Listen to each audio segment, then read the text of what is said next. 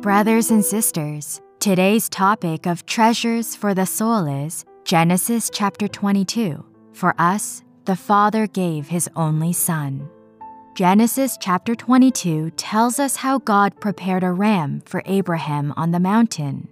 This foretold how Abba prepared for us his only beloved Son as the Lamb of God, to redeem us, to bear the punishment, and be forsaken by God. The latter part of Genesis chapter 22 mentions Rebekah. This foretold the Lord becoming our beloved. The Holy Spirit leads us to the Lord. God surely gave us his own Son, and graciously with him gave us all things.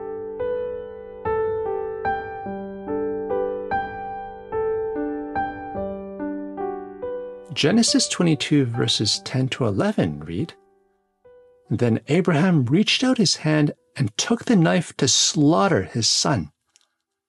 But the angel of the Lord called to him from heaven and said, Abraham, Abraham. And he said, Here I am. It's so precious that God understands everything we go through very well. He knows what happened and when it happened. And He cares. When the Lord was on the cross, there was no voice from heaven like what Abraham heard, nor was there a ram. The Lord was the Lamb of God. Genesis 22, verses 12 to 14 read He said, Do not lay your hand on the boy or do anything to him, for now I know that you fear God, seeing you have not withheld your son, your only son, from me. And Abraham lifted up his eyes and looked, and behold, behind him was a ram, caught in a thicket by his horns. And Abraham went and took the ram and offered it up as a burnt offering instead of his son. So Abraham called the name of that place, The Lord will provide. As it is said to this day, On the mount of the Lord it shall be provided. Of course, we know now that this provision of God was very special. The Lord cried out, It's finished! Yet, he first needed to experience the cry of, Why have you forsaken me? Genesis 22, verses 15 to 16 read, And the angel of the Lord called to Abraham a second time from heaven and said, By myself I have sworn, declares the Lord because you have done this and have not withheld your son, your only son. This chapter mentions the words, your only son, at least three times. This would remind us of our unique Lord and what the beloved Son of God had gone through for us. If you were Isaac, how would you have felt? You can ask Isaac in the future. He trusted in the love of his father. He knew he was the beloved son of his father. This is why he didn't struggle. He was released at the end, and Abraham put the ram on the altar. Do you think Isaac would treasure the ram prepared by God? He might have embraced the ram and been unable to bear that it would be killed and its blood would be shed in his place. I don't know how the conversation went between them, and how much Abraham knew about the Lord coming to die for us. This would come to pass when the most precious and only Son of God came to die for us, just like how the ram was killed instead of Isaac. But now, we know very clearly. We ought to treasure his blood, the most precious blood. He died for us so that whether we are awake or asleep, we might live with him. He desires us to be the closest to Him and live with Him. This deepest love relationship and union in life is the most precious. The latter part of chapter 22 writes about the genealogy. You might ask, why mention the family history after such an amazing event? Well, note that this passage mentions Rebekah. The Bible is indeed amazing.